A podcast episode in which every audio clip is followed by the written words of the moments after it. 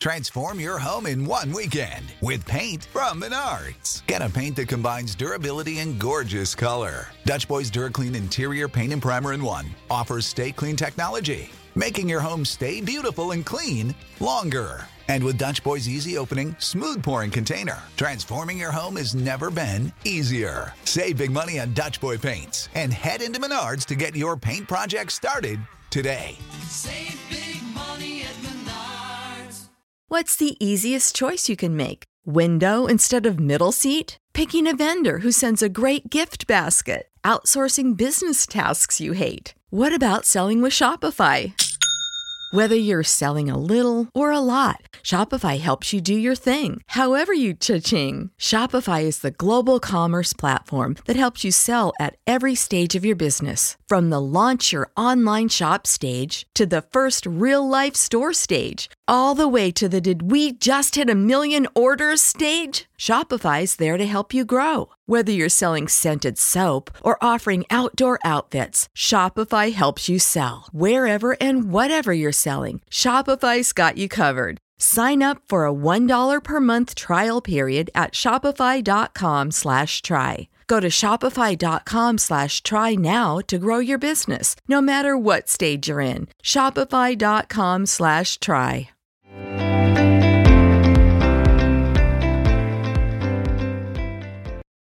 Hey there, and welcome back to Holding Space Podcast. I'm your host, Dr. Cassidy, and I'm so glad you're tuning in today. In today's episode, we are covering the topic of postpartum OCD. I invited my colleague Jenna onto the podcast. She is a licensed therapist and someone who has lived with OCD herself. Together, we are opening the door to this often isolating experience, talking about the symptoms, differentiating postpartum OCD to anxiety, depression, postpartum psychosis, and you are going to leave with clear steps of what to do next if you find yourself resonating with this experience. I was so personally touched by this conversation with Jenna which took place a few months ago, that I went ahead and signed up for and completed the training in the gold standard treatment for OCD, exposure response prevention. And so I'm professionally grateful to Jenna as well as I continue and never stop learning and growing personally and professionally. This episode is brought to you by Cozy Earth. Cozy Earth first got on my radar when it was featured on Oprah's Favorite Things. Their women's loungewear is crafted from the same breathable and luxurious material as their bedding. I have their jogger set in ivory. And in our household, my husband does the laundry and I do the folding. But what often happens is he'll toss the laundry out where we fold the laundry. And then I, if the whites were done, immediately am going through the clean laundry to find my Cozy Earth jogger set because I got it in ivory. And if I'm going to be doing laundry, I'm going to be comfortable. And I'm, I'm truly obsessed. A Cozy Earth jogger set is the perfect gift for a loved one. There's Valentine's Day coming up, or maybe there's a birthday or another holiday whenever you're tuning in. Cozy Earth provided an exclusive offer for my listeners today 35% off site wide when you use the code Dr. Cassidy35. I'll share a link in the show notes and you can visit Cozy Earth at cozyearth.com. All right, my holding space crew, I'm so glad you're tuning in today. Let's dive in and learn a little bit more about postpartum OCD. You're listening to Holding Space Podcast. I'm your host, Dr. Cassidy Freitas. I'm a mom to three and licensed marriage and family therapist. I'm really glad that you took the time to hold space for you by tuning in to today's episode. My hope with this podcast is to share conversations with experts from around the world and parents who've been through it so that maybe you feel a little less alone in your experiences and the messy side of being a parent and being a human, and so that you can walk away with supportive steps for what to do next. Listening to this episode is not a substitute for seeking support from a professional in your area. I believe that holding space and offering presence to both ourselves and others is truly one of the most meaningful ways that we can express care. And you are so deserving of that care. All right, are you ready? Let's dive in. Hi, Jenna. Thank you so much for coming on the podcast today. I'm so excited to dive in to talking all about postpartum OCD. But before we do, I'd love to give you a chance to introduce yourself to the listeners and share a little bit about who you are and why this is a topic you're so passionate about. Yeah, well, thank you so much for having me. Like we said, kind of before the recording, this is just a really full circle moment for me. I found you when I was really struggling in the beginning. And like we talked about, little Jenna would be like so happy that she's here. Um, mm. So, back to where this all started for me, it really started in childhood. I always knew that I was an anxious kid, uh, would get anxious and nauseous before school, uh, usually just in the sense of more general anxiety and some social anxiety. But I also very early on knew that I was like very competitive with anxiety. Like it was almost this external force that was going to take things from me only if I let it.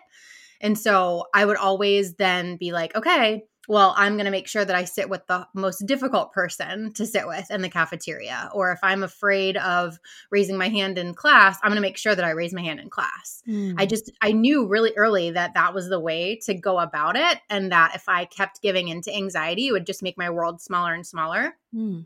So it was just kind of how I lived my life. I was still anxious, but I was always this, I just went for it, right? Like I never really negotiated any commitments that I had because of anxiety. I just kept going with it.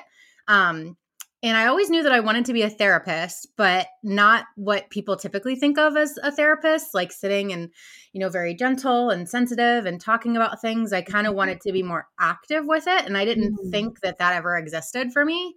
Um, so in my undergrad course actually it's very serendipitous how it happened because we don't normally learn about this but I learned about exposure and response prevention in my Psych 101 course, which is yeah. come to find out the gold standard treatment for OCD and anxiety and related conditions. Um, and it's all about, you know, facing your fears. It's all about going outside of your comfort zone, you know, doing the scary things. And I was like, I have to do this. Like, this is it. This is in my bones. I just want to do this so bad. Yeah. Um, so I just hit the ground running, like every paper, every research article. It, it was about OCD. It was about you know, exposure and response prevention. Uh, went on to study it more specifically in grad school. Went on to work at some of the most you know, world renowned places. I worked at Johns Hopkins, worked at Rogers Memorial Hospital um, with some of the most debilitating OCD cases in the world. And I suddenly decided, you know, we kind of decided as a family, like it was time to take the next step and, and we decided to have a baby. Yeah. Um, and I remember it was, was in 2018, right before I gave birth to my son. Um, feeling like very almost i don't even want to say naive but like ignorant like oh yeah i know everything there is to know about ocd like i've spoken at conferences i am a peer reviewed literature article person right like yeah. i would never you know let those thoughts get to me um and then i you know had my son it was in my opinion a pretty traumatic delivery it was just not what i expected mm-hmm. um which goes into like so many other things that moms have to deal with, right? It's kind of never what you expected. Um, but I remember a couple days after he was home, after we brought my son home, this tiny little infant just wriggling around like so fragile and i remember i had this intrusive thought that like what if while i was putting on his socks what if i snapped his ankles mm-hmm. and then i had this like in hindsight, this cognitive misappraisal of that, which is like, oh my gosh, why did I have that thought? What does that mean that I want to? Like, does that mean that I would actually be capable of doing that? Yeah. And despite all of my knowledge, despite all of the logic, right? Like, my logical side is like, well, just let that thought come and go and let yourself be uncomfortable and keep putting the socks on your baby. I remember like backing away with my hands up and being like, uh uh-uh, uh no way. Like. I don't want to mm. have that thought. I don't want to have that thought ever again. Yeah. I, I won't do that. I'm not doing that. And so from that moment, it became, you know, I'm not do I'm not putting socks on him anymore. It became the snowballing effect, right? Which often happens with OCD. I couldn't put pants on him, shirts on him. Yeah. Yeah. Um, my husband was taking over basic tasks and you know, by the time he was six weeks old, I wasn't able to dress him at all. I wasn't, um, you know able to give him a bath um because yeah. that i started to have these intrusive unwanted scary images of drowning him or um came up in so many other ways too and it, it morphed into so many different things that by that time i was done with my maternity leave three months later i wish i could have gone to the residential setting that i worked at um and so it just it really snowballed um so yeah and i i you know, went to my medical provider for help and was gaslit, which happens to moms oh and new gosh. parents so yeah. often. I think there's a research stat that says 80% of new parents experience medical gaslighting. Um, that can come in the form of what happened to me, which was a welcome to parenthood, honey. Like, welcome, like, you know, saddle up. Like, this is what's normal. Um, and it's just really, really awful. So I remember thinking so much like, if I have all this context for what OCD is and I know what it is that I'm struggling with and it still is so impactful and so awful, what are all these other women doing when they yeah. have no idea what this is and they are just dealing with these thoughts and they think that they're crazy or they think that they are harm harmful to their baby. Mm-hmm. Um so I kind of made it my mission like I'm going to get myself better first, um which I did and I'm so lucky for that. But then I wanted to just go all in and advocate and you know equip other moms and new parents about this but it's a huge huge problem um, yeah. from so many different angles so yeah. really happy to be here to talk about it oh my gosh thank you so much and thank you so much for your willingness and courage to share these parts of your own story because i think my hope with our conversation today is to truly shed a light on an experience that is so much more common than we might think but that we also need to really tease apart in understanding how do we know if it's OCD in comparison to, um, you know, just getting intrusive thoughts as many new parents often mm-hmm. are much more susceptible to to finding themselves experiencing in comparison to depression in contrast to postpartum psychosis right and, and then is postpartum ocd its own unique thing you know in terms of traditional OCD, right? What we would, mm-hmm. you know, somebody who's not postpartum.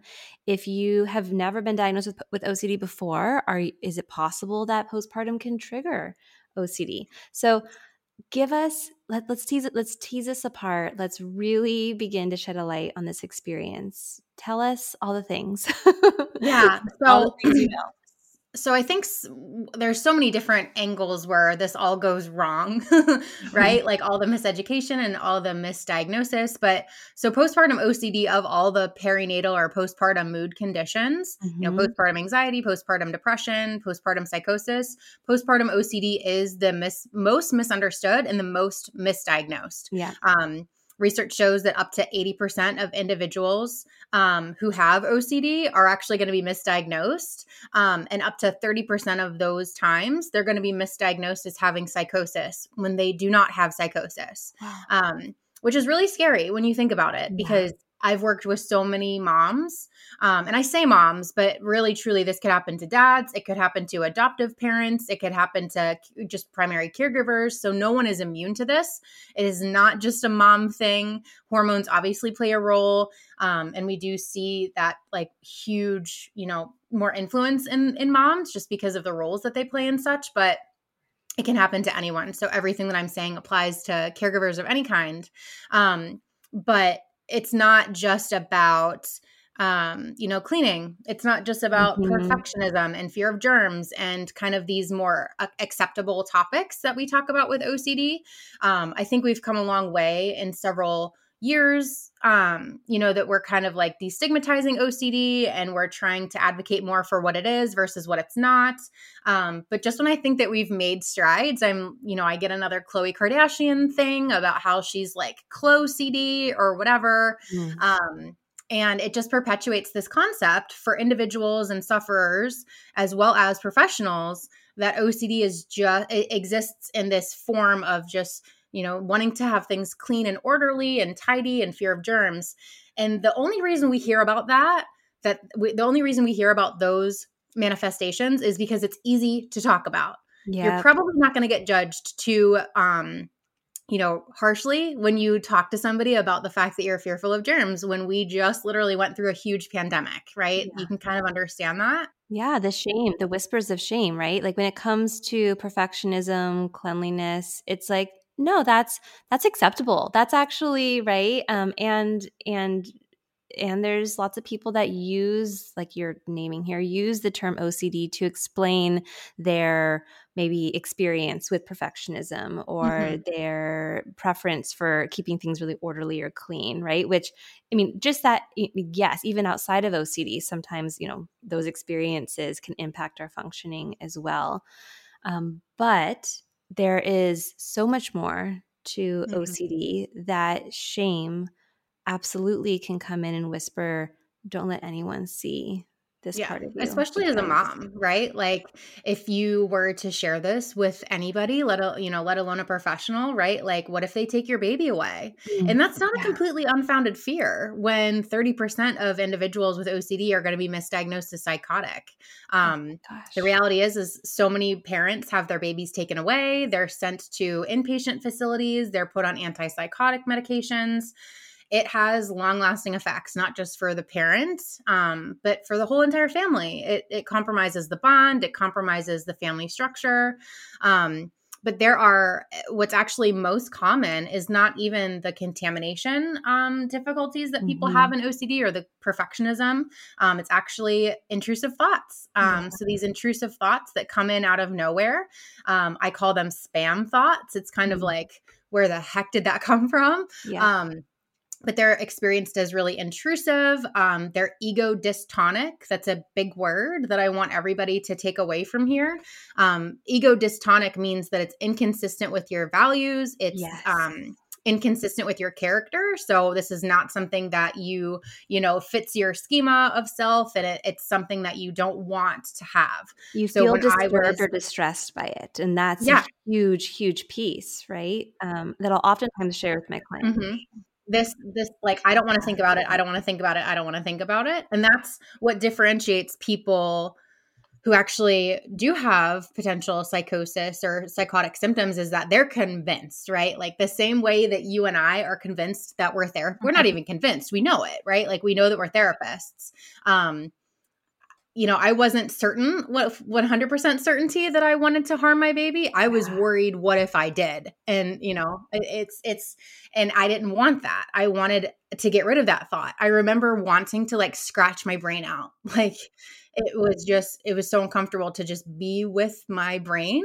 Um but there's harm intrusive thoughts, um thoughts that you would either on accident or on purpose harm your baby or your child. Um, and there's also super taboo, don't talk about it enough, but I struggled with it too sexual intrusive thoughts.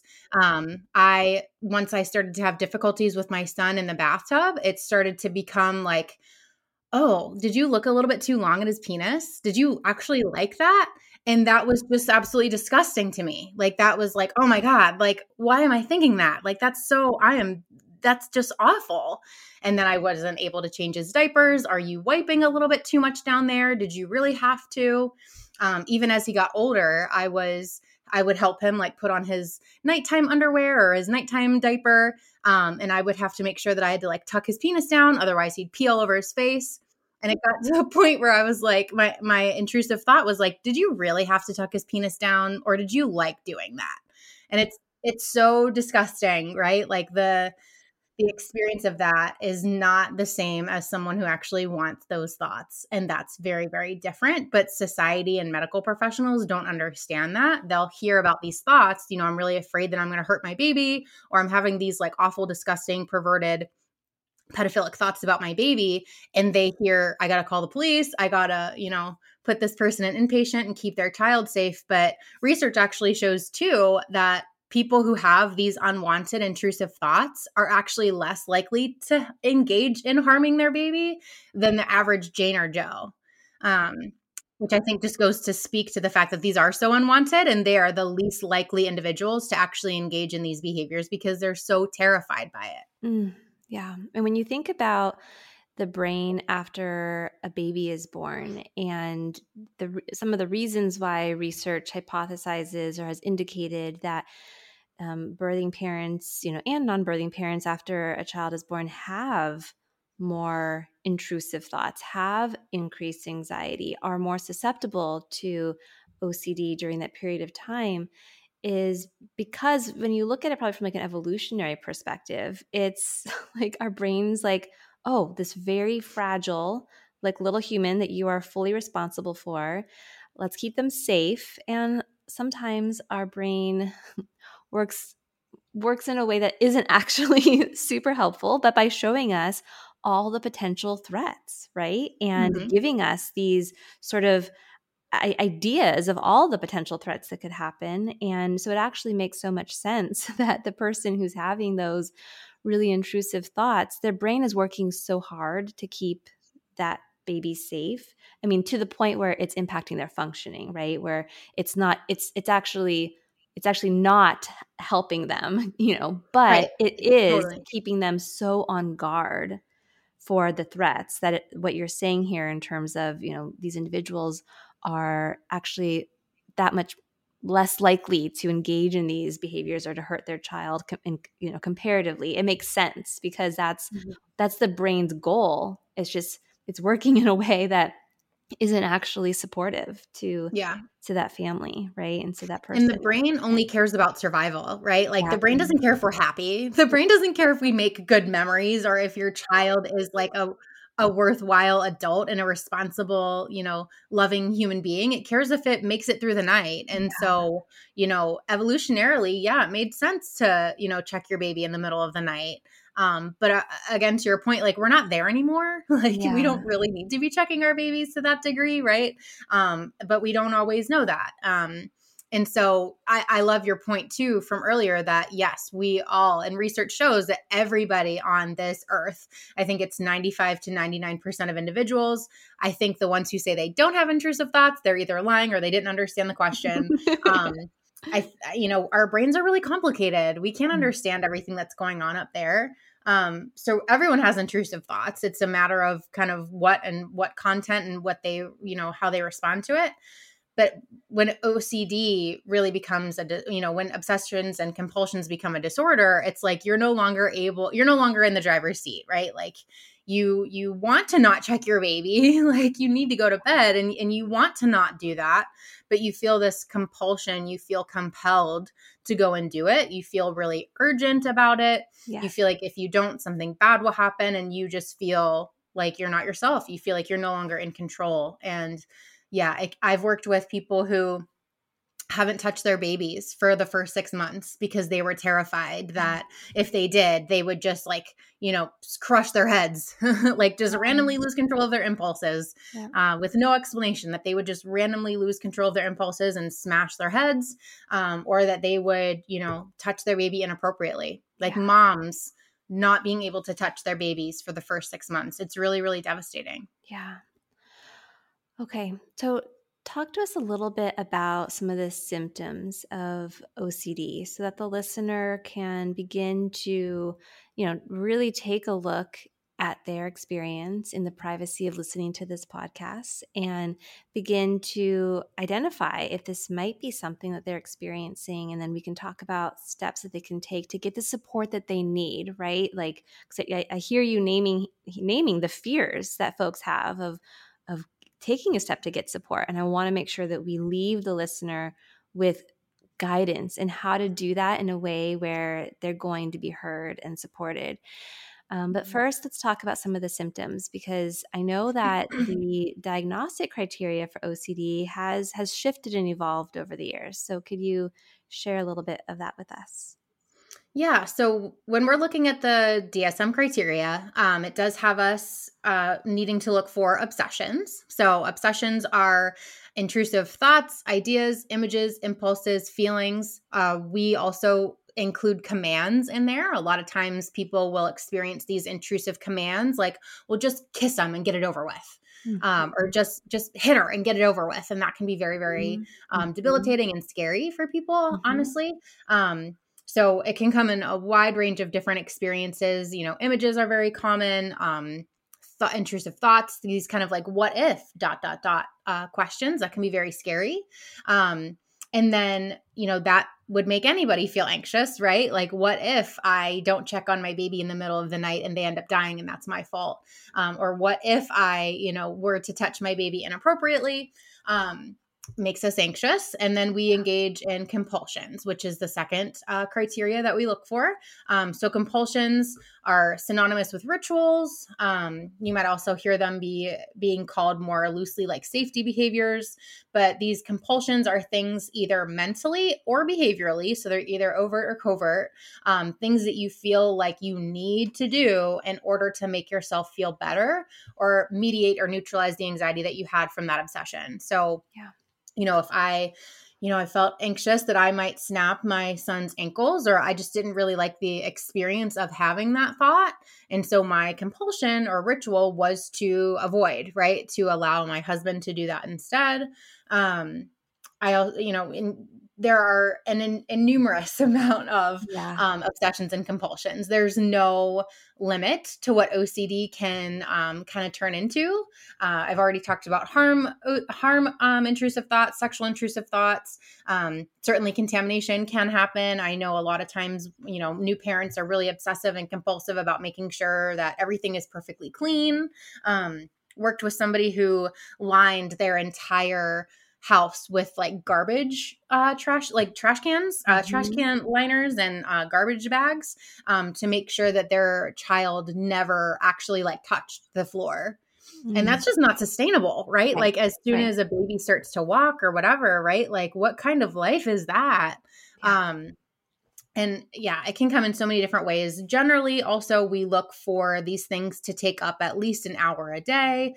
Uh, I don't really pay attention to that too much, right? Some of these things are hard to quantify, especially things like mental compulsions that don't necessarily take time, time, where you're still like right. behaving in the real world, and also avoidance, right? Avoidance is a huge compulsion. It just makes you feel better in the moment, but it makes everything worse in the long mm. run. Mm-hmm. Um, same way that I avoided putting my socks on my son, that didn't stop there, right? Like it just reinforced everything. So I was fearful of putting on his pants and so on and so forth. So avoidance is a big one too. Um, but then obviously we look for distress and impairment. So mm-hmm. to what degree, you know, is this causing distress in your life, uh, potentially in other uh, areas of your family too? Like, is it putting distress and impairment on, say, your spouse or your partner, um, other children? And then impairment right? So um, you know impaired ability to tend to your activities of daily living or adls you know being able to take care of yourself being able to take care of your baby. Um, i always say if someone feels like they're having these scary thoughts or if they're resonating with anything and they want to fix it and they want to you know get back in yeah. control then that that's probably a good time to start seeking out therapy. And the good thing is that while untreated OCD can be one of the most debilitating conditions, um, it's actually one of the most responsive to treatment. Um, yes. And we have exposure and response prevention, ERP is one of them. Um, there's a few evidence based treatments for OCD, um, but exposure and response prevention has the most robust uh, research backing, the most like robust literature behind it. And it's incredible. It's it's absolutely life changing and it's i would argue that it's not even for just ocd right? Like when we get to these big concepts of what erp is all about it's good to be able to go in the direction of your values instead of your fear. It's good to be able to you know sit with that distress and to sit with uncertainty. Um because like you said you you mentioned something about yeah like when you have a baby it is this thing that is you know, that you just love more than anything, right? For new parents, especially, I always call it the triple whammy. OCD latches onto what we value, OCD latches onto what we feel most responsible for, and OCD latches onto what's uncertain. And mm-hmm. like, what is a better petri dish of all of that than new parenthood? Yeah. right? Like we value that baby more than anything in the whole entire world. We arguably are the most responsible for that baby and it's so uncertain right? We don't know how they're feeling. We don't know if they need something and we can't figure it out. Yeah. So it's just the perfect you know storm really but there are lots of treatment available options out there for people.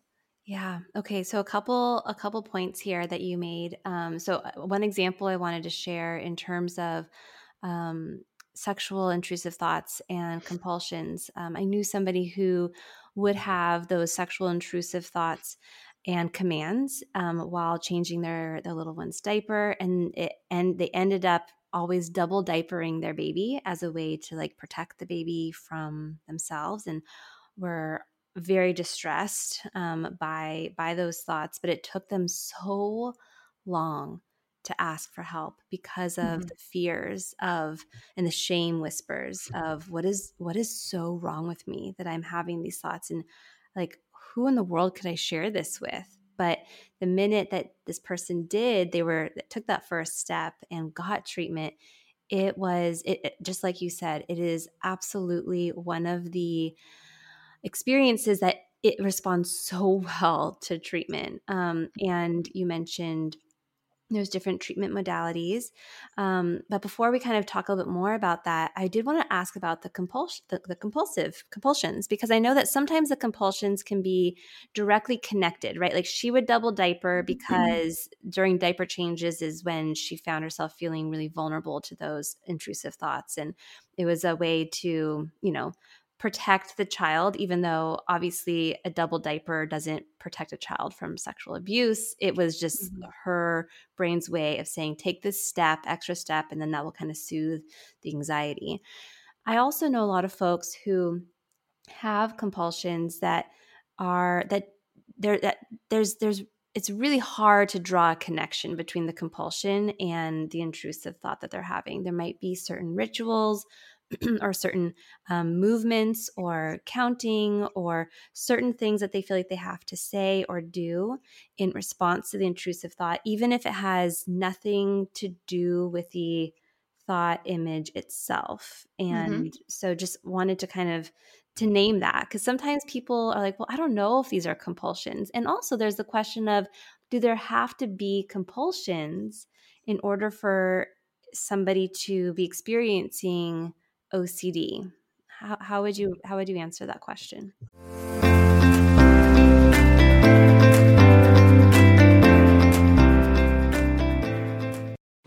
As a mom to three, my partner and I find that one of the biggest struggles we have faced in our relationship is navigating sharing responsibilities and the mental load. And I know that we're not alone because this shows up with all of my clients. And in every podcast episode, the mental load of parenting shows up in some way or another. Enter the scene coexist Coexist is the app that's revolutionizing how couples manage the mental load of household tasks and childcare. It's like having a personal assistant right in your pocket, helping you and your partner effortlessly share tasks, plan meals, collaborate on lists, and even give each other kudos along the way. Here's the cherry on top. For my amazing community, Coexist is offering an exclusive deal. Sign up for a two week free trial before June 15th, and you'll get 15% off the annual plan on iOS with the code Dr. Cassidy 15 So, what are you waiting for? Really, take that first step towards a more harmonious home life today. Download Coexist on Android or iOS at getcoexist.com. The load in our home has been feeling a little bit lighter since downloading Coexist, and yours can feel lighter too when you download the Coexist app at getcoexist.com.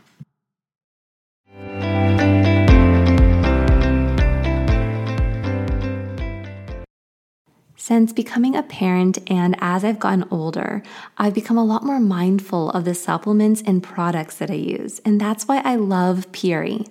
These are natural food supplements that I trust completely. Let's talk a bit about collagen. So, collagen is so important for our bodies, but our natural production of it slows as we get older. So, I've learned. And quality supplements support our muscle, bone, and joint health. Recently, I've been taking Puori's CP1 Pure Collagen Peptides. It was number one out of 28 collagens tested by the Organic Consumers Association and Clean Label Project. There are enough hard decisions that we make every day as parents, and this makes Puori an easy choice. See and feel the difference with Puori. I know you'll love their supplements as much as I do.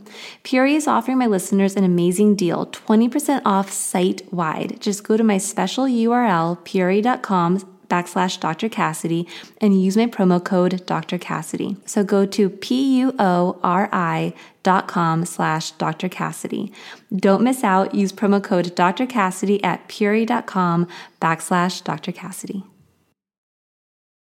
So, a couple of examples come to mind, especially with my time working at Rogers Memorial Hospital for eight years. I it was a residential setting, meaning you know people would pack their bags, they would come to Rogers and live with us for like forty five to sixty days. They were the most debilitating cases in the world. Mm-hmm. Um, and yeah, I would have people who had certain harm intrusive thoughts or sexual intrusive thoughts, and then they would need to like go back and repeat whatever it was that they were doing until they didn't have that thought again. Um, I, I am, you know, a, a, big one that comes to mind just really readily is like having to have a good thought before you walk through a door, like, or before you like enter yeah. a new room. Right. Um, so yeah, I mean, I mean, it, it doesn't always have to make sense. Um, sometimes it does and sometimes it doesn't. Um, you know so many people out there too like they may count or they may you know if they have an intrusive thought or a scary thought they may feel like they have to you know neutralize is a big one right? Like if i have a mm-hmm. bad thought then i need to negate it or replace it with a good thought. Um, you know if i am having these scary images of harming my baby and throwing him off the balcony oh i'm just going to replace that with a good thought. I'm just going to replace that with a good thought of the two of us having a great you know movie night um mm-hmm. you know a happy memory and all of these compulsions whether they make sense or not you know however subtle they are they make us feel better in the moment but they essentially tell our brain oh that's that's why you know jenna needed to do something about that that must have been dangerous so let me keep that in mind in the future um, mm-hmm. and yes technically in the dsm you need obsessions or compulsions like you can have both obviously which is common and, and what I would argue happens pretty much all the time. Um, but I would say that if if somebody is having these intrusive thoughts and they are truly like they cannot identify any compulsion or like anything that they're doing, they're probably engaging in it in some way. They're mm-hmm. probably avoiding you know reminders of it right so even if it's as simple as avoidance yeah like avoiding putting on the socks or avoiding, you know, it can be the smallest, most nuanced thing. But even that avoidance is a compulsion, right? Like yeah. it serves the behavior of providing temporary relief and then, uh, you know, negating or mitigating the anxiety that you felt from that obsession. Yeah. There are also so many sneaky mental compulsions. Um, like ruminating is a really sneaky compulsion that I feel like everybody can relate to. I feel like I've never worked with anybody who didn't avoid and who didn't ruminate. Yeah. Um, you know, I I I don't I don't know. In all of the hundreds probably of people that I've treated, I've I've always been able to come up with a compulsion. Again, even if it's very subtle, even if it's just ruminating or some kind of like sneaky mental compulsion, or if it's just avoidance, right? I mean, I avoid things I, I, would say that I'm recovered and I no longer meet diagnostic criteria for OCD, but I still avoid things. There are still times where, you know, I need to go and pick up my son and I'm like, I know I'm going to be alone with him for a really long time. So I wait in my car for five or 10 more minutes before I go and get him. Like, mm-hmm. we all avoid every once yeah. in a while.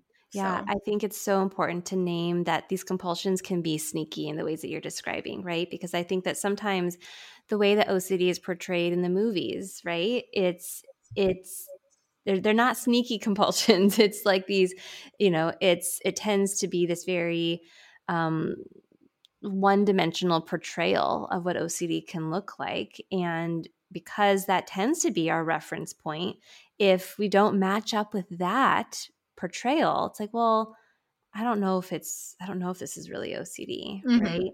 And and I think something else that contributes to that problem is we have so many statistics that say, oh yeah, 2 to 3% of new moms will experience postpartum OCD. But there are so many problems with that. Like yeah. one, like what are we screening for? Like I, I know when I had my baby, all I was ever given was the Edinburgh depression scale. Yep. Like me too. Like that's all I was given. And I know that when I I begged them to give me like the YBOCS, which is a screener for OCD. I begged them to give me the docs, like give me something that actually screens for OCD. And it wasn't it, a lot of them are outdated. A lot of them are about contamination fears. A lot of them mm-hmm. are about um you know ordering and perfecting and so of course yeah if you give a new mom like a the, the, wrong assessment or an outdated assessment that doesn't capture her unique experience yeah. she's gonna still be really struggling but you're just not capturing it and two we've already talked about that moms aren't willingly going right. at the rate that they probably should be yeah. to talk to their doctors about this yeah. so i fear when i read things like oh yeah 2 to 3% of women struggle with this i worry about that because mm-hmm I worry that a mom out there is going to be struggling and be like, oh, it's only 2% of women. It can't possibly be me. Yeah. There's research that shows that up to 100% of new parents experience these intrusive thoughts, and as many as 20% of new moms within the first six months would actually meet diagnostic criteria for OCD. But when we just say 2 3%, right, it makes us feel like, oh, that can't be me. It's only 2 right. to 3%.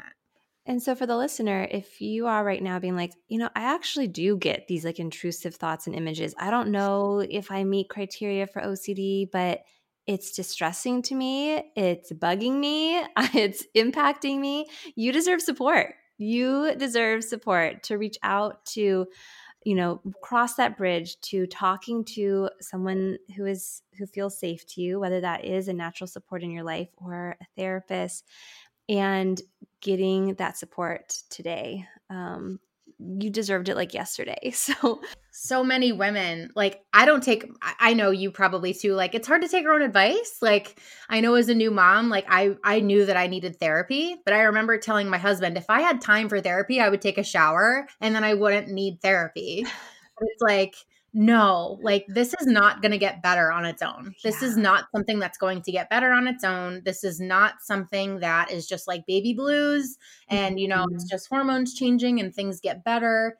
You know, this is really insidious, is probably my favorite word mm. to describe OCD. It doesn't feel like it's much of anything at first. And then all of a sudden, three months later, you know, you're really struggling. You know, it can just impact so much. And treatment can help you forever. Yeah. Talk to us a little bit about medication and what what do you what's the role of medication when it comes to OCD? So medications can be great for OCD. Um, I know a lot of women out there are worried about, you know, should I take medication while I'm breastfeeding? Can I take them while I'm pregnant? You know, maybe with another baby. And you have to weigh the pros and cons, right? You have to weigh, you know there's always going to be side effects or you know it's not like a no cost option yeah. um, but you have to weigh the costs too of untreated ocd on your baby and on your bond and on the unborn baby so on and so forth so definitely something good to talk to your doctor about um, research also shows that medication plus a behavioral intervention like erp can be super helpful i will say though that um, I think of medication for OCD as kind of being like blood pressure medication for blood pressure issues. Um, it's going to help you with your symptoms. And I've taken medication before. It definitely helped me feel like I was like no longer underwater. Like, yeah. oh, I can finally get it now. Yeah. Like, I get it now. Um, but it, it it really just works to appease some of the symptoms it doesn't actually work on the problem so you can take right. blood pressure medication and maybe help with some of the you know superficial symptoms but if you don't change anything about your lifestyle nothing is going to change yeah. um so i would say that it's much the same um, some other analogies that I like to use for the medication piece is that it will it might help you get to the starting line, but it's not going to run the race for you. Yeah. Um, and that was really the case in my scenario. It helped me be able to be more like understanding and like more willing and accepting of the treatment. But it, I, I mean, it would never have been able to just stop with medication. Yeah, I oftentimes use very similar metaphors of you know if someone feels like they're underwater, and you mentioned this it's really hard to hear the people above water who are supporting you. It, it, it all sounds garbled right? Like you don't even know where shore is. You, every time you take a breath it's like you're swallowing more water and it feels like you're drowning. And it's really hard to have the energy and the concentration and mm-hmm. the yeah it's in order to get to the finish line right or to get to shore. And in those cases, I have found for many folks, the right medication um, can help get their head above water. And, yeah, and that is truly what it felt like. It felt like I, I know that and like I know that it should make sense, but I feel like it it just is like yeah, it just felt like I couldn't really accept it. It felt like everybody was throwing these balls at me, mm. but like mm. my hands weren't up to accept them. Yeah. And once I started medications, it was like, okay, I can finally start to catch some of these now and like yeah. pick up what you're throwing down. Yeah. Um, but the treatment um is great too. And yeah, it's it's life changing. And I think we could all use a little bit of ERP in our lives, to be honest. yeah, for sure. Okay. So, for the listener, what's the first step that they can take following listening to this episode to get support to learn more? So it depends on kind of where they're at with their journey, right? So I would, you know, if if you want that first first most basic step of like talking to a professional, talking to a trusted person, um I would go into those conversations being armed with a couple of different things. I would definitely go in there with the word and understanding of the term ego dystonic. Um, unfortunately again with the medical gaslighting and misunderstandings and misdiagnosis that happens um, it's not you it's the system. Um, you are mm-hmm. probably going to be misunderstood. You are probably going to be gaslit to some degree. I, I wish i wish that wasn't true. Um, but my OBGYN knew that I was a well trusted and well respected OCD professional in my small little city. And when I went to her and I told her that I was very sure of what it was that I was experiencing, she said that I should just give my son a binky, a pacifier, and not be so hard on myself. Oh my God. And I'm so sorry.